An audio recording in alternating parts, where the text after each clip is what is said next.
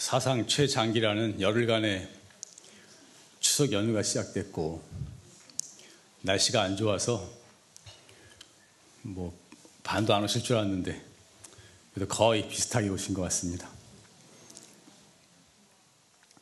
근데 누가 그러는데 일요일에 나오는 신도가 진짜 공부하는 신도라 그러더라고요.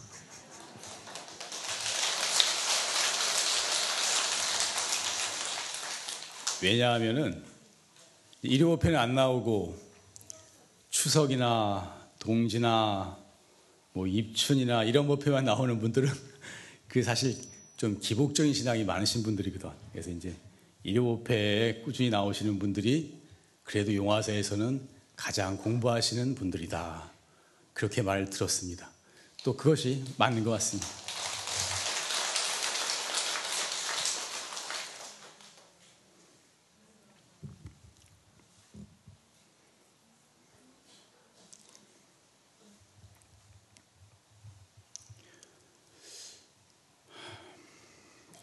요즘 제가 가끔 가끔 텔레비를 봅니다. 텔레비 뉴스를 보는데 예전에 라디오만 들었는데 어떻게 요새 가끔 텔레비도 볼 일도 있고 그런데 보니까 갑질이라는 말이 많이 나오더라고요. 갑질. 그래서 예전엔 그런 말이 없었던 것 같은데 이제 우월한 지위를 이용해 가지고 밑에 사람을 함부로 대하고 인격을 모독하고 막말하고 뭐 이런 것 같아요.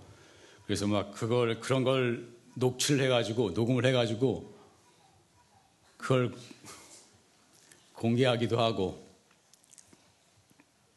성추행 같은 것도 예전 같으면 그냥 쉬쉬하고 넘어갔을 텐데 그런 것도 이제 막 다 그 밝혀지고 고발을 하고 그런 일이 많은 것 같습니다. 요새 스마트폰이 녹음이 잘 되니까 전 스마트폰을 안 써서 잘 모르겠는데 전 똥꼬집으로 그 투지폰을 고집하고 있는데 핸드폰이 없어서는 안 되겠더라고요. 버물라니까 옛날 거 투지폰을 그냥 쓰는데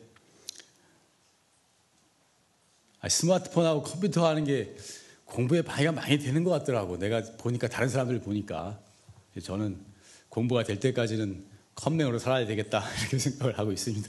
옆길로 갔는데 스마트폰이 녹음하기가 쉽고 그래서 그런 걸 녹음을 해가지고 녹취록을 공개하고 그런 면도 있긴 하지만 사람들이 인식이 많이 바뀐 것 같아요. 어, 그런 갑질이라든지 성추행 이런 것이 잘못된 것이니까 그것을 밝힘으로써 자신의 억울한 말이 아니고 다른 사람에까지 피해가 미치는 것을 막을 수 있다. 이게 지금 자기는 가만히 있으면 괜찮을지 몰라도 다른 사람한테까지 피해 가서는 안 되는 거거든요. 그래서 저도 생각하지만 이 진실이 다른 사람한테까지 피해가는 것이라면 진실을 밝혀야 된다. 저도 그렇게 생각을 합니다. 만약에 개인적인 억울함에만 자기, 자기 자신만 억울하고 만다면은 그냥 참고 넘어갈 수도 있는 거예요. 그래서 보왕산매론에 말씀하시기를 억울함을 당해서 밝히려고 하지 말라 그러셔서 참 억울함을 당해서 밝히려고 하지 않는다는 건 참 어려운 일이에요. 이것은 자기가 개인적으로 억울할 때는 밝히려고 하지 말라 공부를 위해서 그거 밝혀가지고 시비하고 따져봤자 공부에 아무 이득이 안 되기 때문에 정말 공부하는 사람은 억울하면 억울한 대로 그냥 덮어버리고 가는 것이다. 그렇게 말씀을 하신 것입니다. 그렇지만 이것이 자기 개인만의 문제가 아니고 많은 다른 사람에게까지 피해가 준다고 생각할 때는 용기 있게 밝혀야 한다 하는 것이 저의 생각인 것입니다.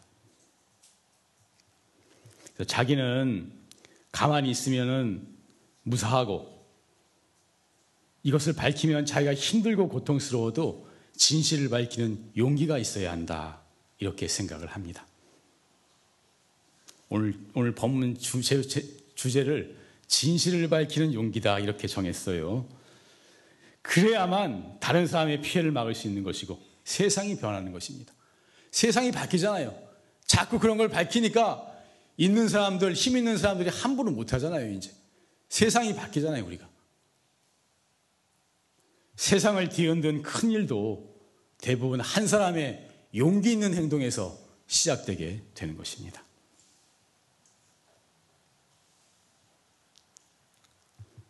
따라 해 봅시다. 많은 다른 사람에게까지 피해가 간다면, 피해가 간다면, 기준, 내가 헷갈리니까 여러분들 헷갈리니까.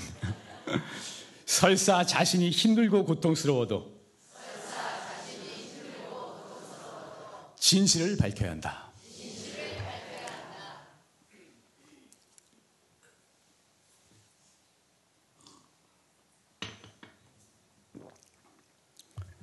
부처님이 성도하신 다음에 얼마 안 됐을 때입니다. 얼마 안 됐을 때인데 그때 부처님 성도하신 게 35이에요. 35살입니다. 그때 마가다국으로 부처님이 그 교화를 하러 가셨어요. 마가다국으로. 근데 거기에는 가섭 삼형, 삼형제라 그래서 가섭 성을 가진 세 명의 형제가 있었어요. 우르빈나 가섭, 나제 가섭, 마야 가섭. 이 가섭 삼형제, 삼형제가 있었는데 인도에는 가섭이라는 성이 굉장히 흔합니다. 가섭. 우리 부처님 상수자 중에 가섭 존자가 있죠. 그래서 그분은 우리가 구별하기 위해서 마하가섭, 대가섭이라고 부릅니다. 보통 가섭. 여기에도 가섭 삼형제가 있었어요.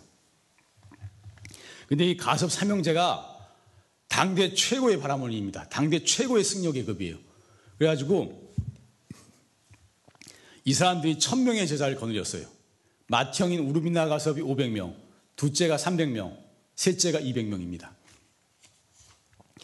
그 나라 국왕이 그 삼형제에 와서 예배를 드렸어요. 귀의를 하고. 그러니까 전 국민이 다 믿고 따랐을 뿐만 아니고 같이 거느리고 먹고 살고 있는 제자가 500명이라면 어마어마한 겁니다. 지금 용화사 원장스님 상자도 몇십 명 안 되는데 500명의 제자 이렇게 한꺼번에 같이 거느리고 살아간다는 건 대단한 겁니다. 근데 이 사람들은 불을 숭배하는 외도였대. 불. 불을 숭배하는 외도였어요. 그 중에 맏형 우르빈나 가섭이 500명의 제자를 거느리고 있었는데 부처님이 그리로 찾아갔습니다. 찾아가서 말해요. 그 화당이라고 불화자 그 불의 신을 모신 신전이 있는데 그 화당에 들어가서 제가 오늘 하룻밤 묵고 가겠습니다. 안 됩니다. 거기는 무서운 동룡이 있어서 반드시 해를 당할 겁니다. 안 된다 그랬어요. 그러니까 부처님이 또 들어가서 화당에서 자겠다 그랬어요. 세 번을 거절하고 네 번째 허락을 받았어요. 그래서 화당에 들어가서 주무십니다. 근데 이제 다음날 아침에 사람들이 다 나와서 그랬어요. 어저께 그, 그 괜찮아 보이는 바라, 사문이 저 화당에 들어가서 잤는데 틀림없이 동룡에게 잡아먹혔을 거라고 그랬어요. 근데 화당에서는 어떤 일이 있었냐면 부처님이 주무시는데 진짜로 동룡이 나왔대요. 동룡이 나와서 화염을 뿜으면서 잡아먹으려고 그랬대요. 근데 이제 부처님이 신통력으로 신통력으로 그 동령을 제압했습니다. 사실 부처님 신통 얘기는 초기 경전에 많이 나옵니다. 사실 부처님은 우리 지금 일반인들이 상상하기 어려운 그런 신통력을 실제로 지내셨던 지니시지 않았던가 저는 그렇게 보고 있어요. 그래서 부처님이 신통력으로 그 동령을 제압합니다. 그래가지고 그 동령이 조그마한 동화뱀 같이 됐어요. 그걸 바리띠에 담으셔가지고 들고 나오셔요. 들고 나오셔가지고 이걸 우르빈나 가섭에게 내밉니다. 이것이 그대들이 숭배하던 그 동룡입니다. 내보, 내보내요. 깜짝 놀랐어요. 자기들이 숭배하는 용이 조그맣게 바리띠에 잡혀 있으니까. 그런데 그 우르빈나 가섭이 자기 동령을 부처님이 제압했지만 승복하기가 싫었어요. 승복할 수가 없었어요. 왜냐하면 자기는 그 나라에서 제일 가는 승려니까. 바라문이니까. 국왕이 기이하는 사람이니까. 이 사람은 35살 무명의 청년이고 자기는 120살에 국왕이 기이하고 전 국민이 다 받드는 사람인데 어떻게 그 사람한테 자기가 승복할 수가 있겠어요? 승복을 못했어요. 승복을 안 했죠. 그러니까 부처님이 세 번을 질책을 합니다. 당신은 아라한도 아니고 아란에 돌을 닦은 것도 아니고 아란을 얻지도 못했다. 그 말 듣고 우름이나 가섭이 한참을 고민하다가 결국은 부처님께 귀합니다. 그래서 우름이나 가섭이 우름이나 가섭이 부처님 발밑에 예배를 드려요. 예배를 드리고 말합니다. 부처님, 전 당신께 귀합니다. 저를 당신의 제자로 삼아 주십시오. 저는 이 이야기를 들었을 때 참 무릎이 나가서비 그래도 용기 있는 사람이라고 저는 생각을 했어요. 생각을 해보세요. 부처님은 35세의 무명이고 무명의 청년이 갑자기 지금은 부처님을 다 숭배하지만 그 당시에는 아무도 모르는 무명의 청년이에요. 무명의 청년이 찾아왔는데 35이고 자기는 124에 전 국민의 귀의를 받고 국왕이 와서 귀의를 하고 같이 거느리고 있는 제자가 500명이고 사회적 지위라든지 배경이 상대도 안 되는데 그, 그 35살 청년에게 발밑에 예배해서 당신의 제자가 되겠다고 내 모든 것을 자기의 모든 권위를 버리지 않으면 자기의 지위를 버릴 용기가 없으면 그렇게 할 수 있겠어요? 저는 그 이야기를 들었을 때, 아, 그래도 우르빈 나가섭이 참으로 용기 있는 사람이다. 용기 있는 불자다 하는 생각을 했습니다. 그 사람이 그렇게 용기 있게 행동했기 때문에 그 당시에 천명의 우르미나 가서 500가 동생들 500명의 제자가 모두 다 부처님한테 귀의를 했어요.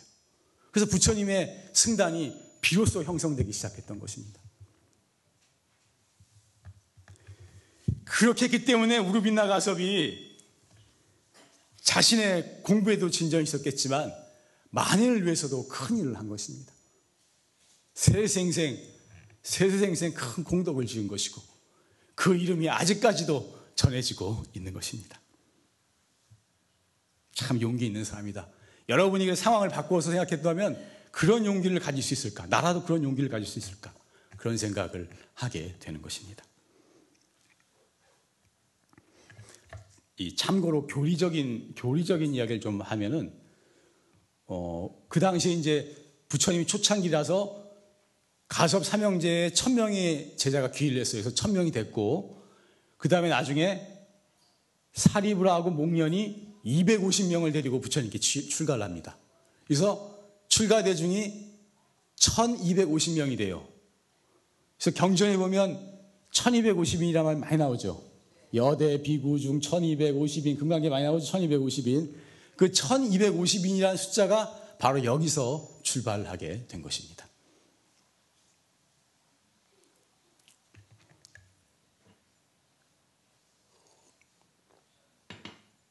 이렇게 우리가 공부하는 사람은 진실을 밝히는 용기가 있어야 된다. 자기가 부족함을 인정할 줄 알고 용기 있게 밝힐 수 있어야 한다. 하는 얘기를 드리고자 하는 것입니다. 근데 요즘은 용화사 신도들은 안 그렇겠지만 절에 다니는 걸 창피하게 생각하는 사람들이 좀 있대요. 어떻게 된 건지 모르는데 서울 강남 같은 데는 특히 저도 예전에 출가 전에 집이 강남이었는데 한번 그 절을 가보니까 아파트에 두 집에 하나는 이 다른 종교 그 팻말이 붙어 있어요. 정말 딱 두 집에 하나는 붙어 있어요. 기독교 아니면 천주교.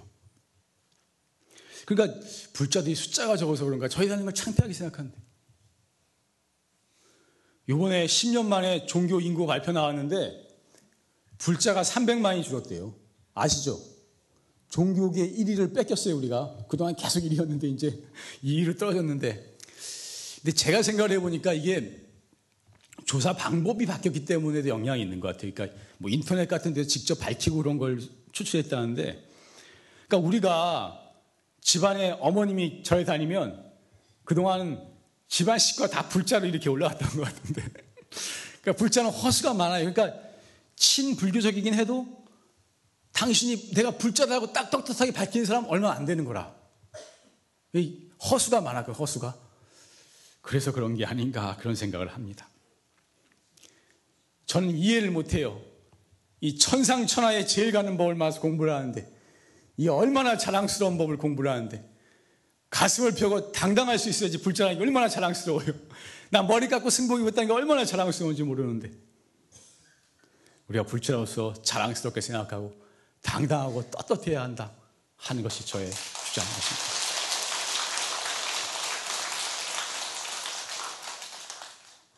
따라해 봅시다. 불자임을 자랑스럽게 생각하자. 불자로서 당당하고 떳떳하게 생활하자.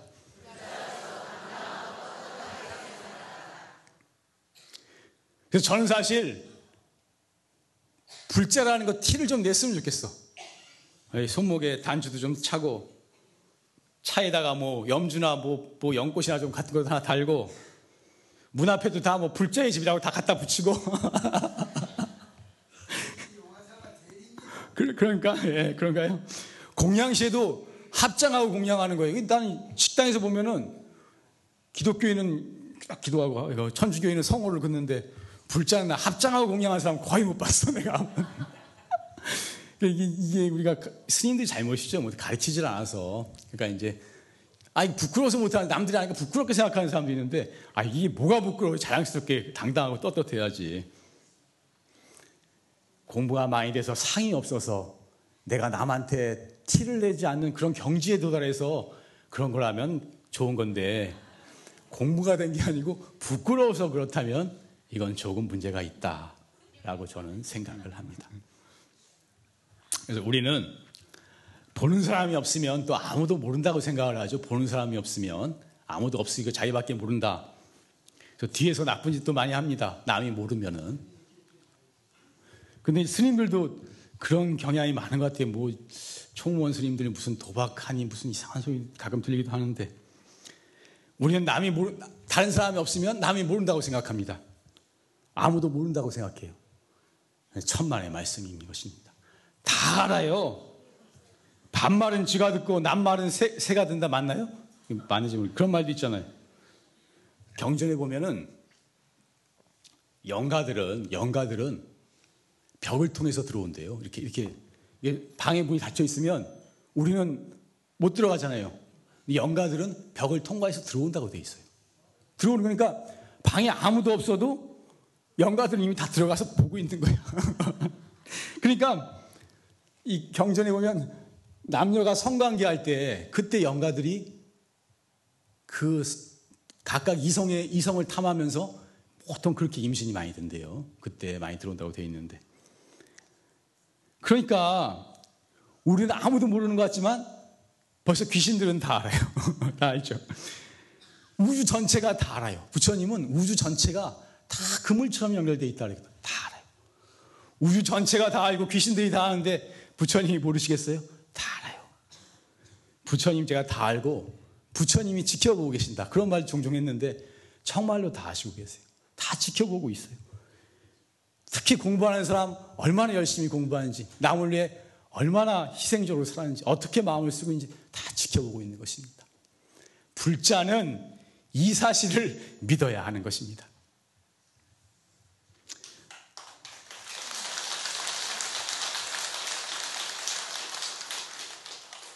공부를 다 이룰 때까지 이런 마음 자세로 사는 것이 우리가 종교인으로서 공부하는데 크게 도움이 되지 않을까 그렇게 생각합니다. 그래야 남 없을 때도 진실하게 살 수가 있는 것이고, 그래야 당당하고, 그래야 진실을 밝히는 용기가 있지 않는가 이렇게 생각을 합니다.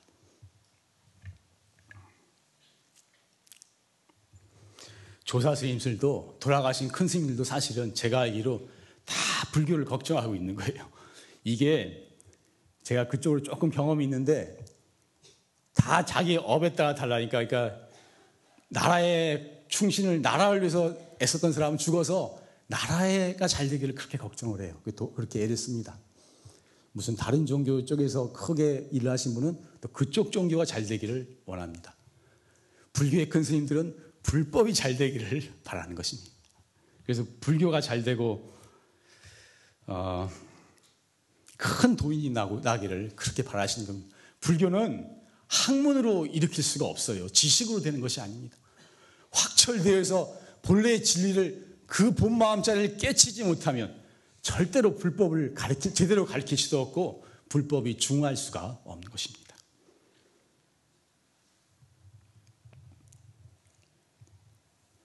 올라오셨는지 모르겠는데 제가 어느 거사님이 저한테 장문의 편지를 보내셨어요.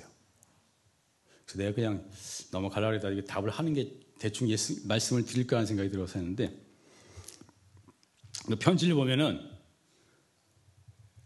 아, 원장 선생님 연세가 많으신데 가시면 법제자가 안 나오고 가시면 어떡하나. 그러면 누구한테 공부가 되든 누구한테 점검을 받을 것인가 하는 걱정. 그리고 전강 조실 스님께서 원장 선생님 법문에 보면 돌아가시고 바로 오시겠다고 그러셨는데 왜 40년이 넘으셨는데 안 오시는가? 다른 역대 큰 조사 스님들, 큰 도인 스님들 많은데 왜 이렇게 안 오시는가? 그런 도인이면 태어날 때도 매하지 말아야 되는데 돌을 그대로 가지고 와야 되는데 왜 태어날 때도 매하지 않은 사람은 그렇게도 없는가? 뭐 이런 얘기. 그리고 화두 창구법에 대한 이야기, 질문들 이런 것들을 적어서 보내셨어요. 그리고 이제 자신이 참선했던 기록들, 참선하면서 겪었던 일들 이런 것도 적어서 보내시고. 제가 그걸 읽어보고 참 그래도 용화사에 신심이 살아있고 공부 열심히 하는 분들이 많구나 하는 생각을 가졌습니다. 근데 그 거사님께서는 이 질문을 원장 스님께 당신이 뵙지는 못하니까 원장 스님께 질문을 드려서 그걸 녹음을 해가지고 이렇게 대중들한테 공개를 했으면 좋겠다. 참선의 지침으로 삼게 이렇게 말씀을 하시는데 사실 용화사의 사정을 좀 들어와 보면 지금 그렇게 할 수가 없는 형편입니다. 제가 법사 스님이라고 하지만 제가 그렇게 할 수가 없는 형편입니다. 그 점을 좀 양해해 주셨으면 좋겠어요.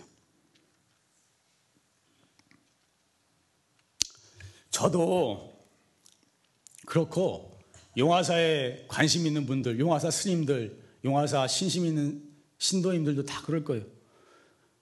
똑같은 생각일 거예요. 법제자가 안 나오면 어떡하나. 그런 걱정 다 어떻게 보면 하고 계실 거예요. 아, 안 오면 큰일, 큰일이라고 생각하시고. 만약 그냥 가시면 용화사 문 닫아야 되지 않나. 한국 불교의 번명이 끌어지는데 한국 불교 전체가 문제가 생기는 거 아닌가. 이런 생각을 하시는 분들도 계시고.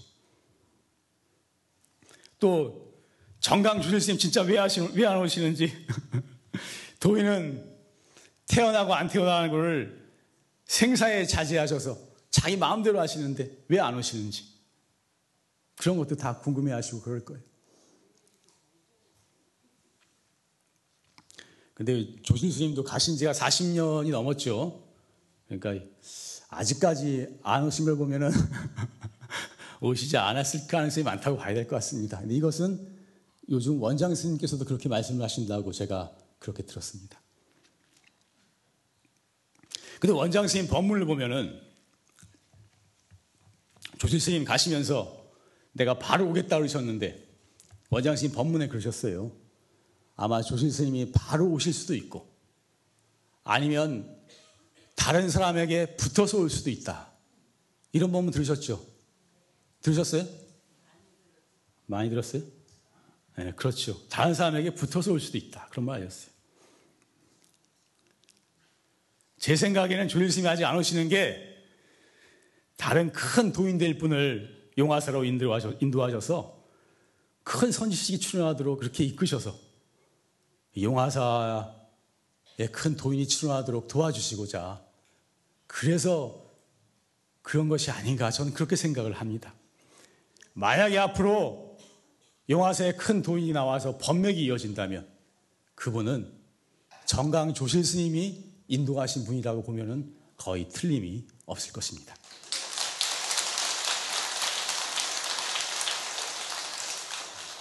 그래서 다른 사람에게 붙어서 올 수 있다. 이 말은 맞을 가능성이 꽤 있다. 저는 지금도 그렇게 생각을 하고 있는 것입니다. 저도 예전에 이런 걱정을 많이 했어요. 원장 스님 70대부터 지금 90, 90이 넘으셨는데 70대부터 저도 그렇게 걱정을 했어요. 근데 지금 그 연세에도 지금 아직 정정하시고 살아계신 것이 큰 법제자가 나올 때를 아직은 기다리고 계시는 게 아닌가. 그렇게 희망을 가지고 있습니다. 저는 용화사에 조실 스님과 원장 스님으로 내려오는 법맥이 지금 우리나라 남아있는 정통의 조사 본맥이라는 것을 믿고 있는 것입니다.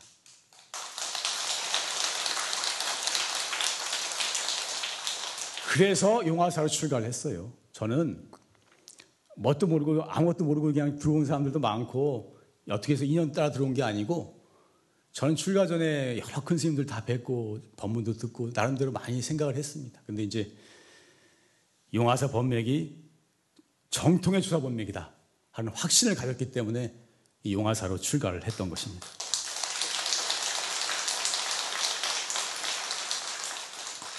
그래서 이, 이 법맥이 끊어져서는 절대로 안 된다 하는 생각을 가지고 있고요.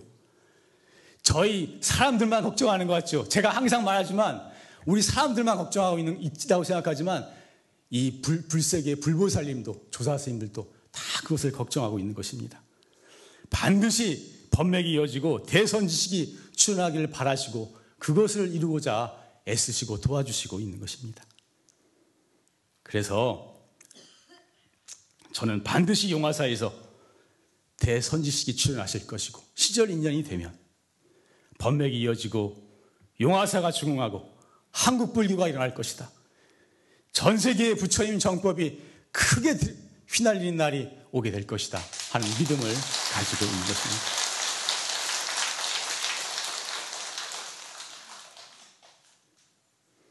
옛날에 조사 스님과 도인 스님들이 많이 계시는데 만약에 그분들이 태어나신다면 지금 우리나라밖에 없습니다. 정법의 법맥이 정말 바른 수행의 법맥이 유일하게 남아있는 곳은 우리나라 한 곳밖에 없다고 말해도 거의 틀림이 없는 것입니다. 갈 곳이 없어요. 우리나라에 태어나실 수밖에 없고, 우리나라에 태어나셨고, 또 늦어지고는 있지만, 벌써 출연했어야 되는데, 늦어지고는 있지만, 반드시 그 대도인, 대선시 출연할 것이라고 믿고 있으니까 너무 걱정하지 마시고 그런 것도 너무 신경 쓰지 마시고 그거보다는 이제 신심을 가지고 정진하시다 보면 그런 의문점들이 속 시원하게 풀리는 날에 딸이 오게 될 것이라고 그렇게 감히 말씀을 드립니다.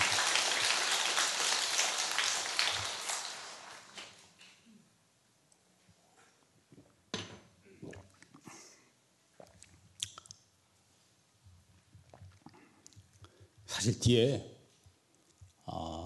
좀 더 할 얘기가 준비를 한 게 있는데 더 얘기하면은 괜히 또 오히려 오히려 초점을 흘릴 것 같아서 오늘은 여기서 마치도록 하겠습니다.